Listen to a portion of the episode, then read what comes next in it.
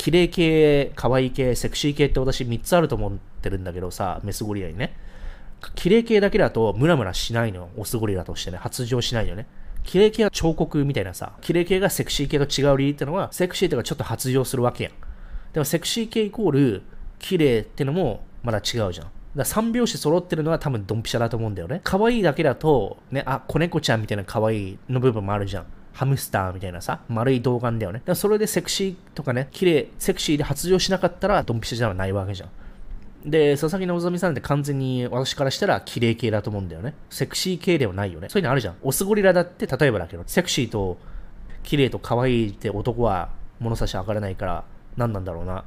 野獣系 男目線からするとセクシーさ、ちょっと色気がある男でね。色気があり、かつ男らしく、かつイケメンか？あと可愛いもあるか。男性でも可愛らしさってやっぱ女性持てるじゃん。で男らしさっていうのはちょっとラグビーっぽいやつあんじゃん。もうラガーマンみたいな男らしさ。それがジャニーズ系にあるかってないよね。うん。だからいろんなタイプがあるでしょ、男。だ私が好きなのは、ね、竹野内豊さんなんてさ、ちょっと髭も生やして男らしい、色気もある。可愛さって言ったら可愛さではないかもしんないね。かっこいい。3つ揃ってると。うん、じゃあその真逆誰だろう？ナダル言っちゃってるナダルで言うと、セクシーじゃない。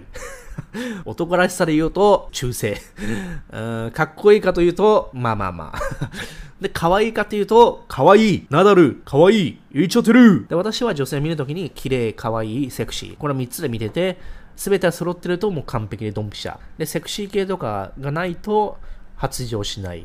可愛い系じゃないと、ただの綺麗系だと、ハグしたい感情が出てこない。例えば猫とかさ、子犬とかって可愛いじゃん。ふわふわしてて。あれもギュッて抱きしめたいよね。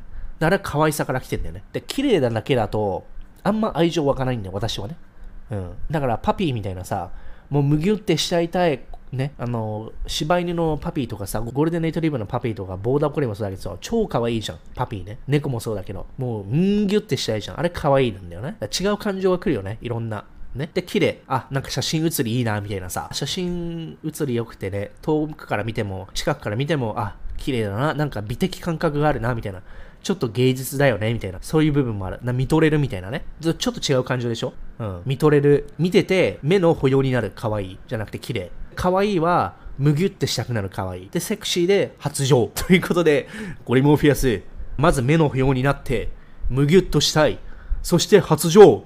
それが最高のメスゴリラというね、方程式なんですけどもね、そのドンピシャになる人だったら多分一生ね、もう一生この人だけでいいっていう風に思わせてくれるメスゴリラを私は探してるんですよ。そうじゃないと逆にメスゴリラに失礼だと思ってんだよ、私は。そうじゃなかったら、絶対他のメスゴリラ見ちゃうから。で、絶対浮気っていうか他の人行っちゃうからさ。で、それを嘘つきたくもないから、っていう風なね、私の険しい道のりなんですよ。ドンピシャのメスゴリラ見つけるには厳しいんですよ。ドンピシャじゃない人に妥協して結婚なんてしたら、私は絶対他の人とやっちゃうんで、やっちゃうってのは変か。介護しちゃうんで、で、それをね、嘘もつきたくないから、ってことは、メスゴリラがね、他の人としてもいいよっていう風であれば、もしかしたらハッピーエンディングなのかもわかんないけども、うん、ね。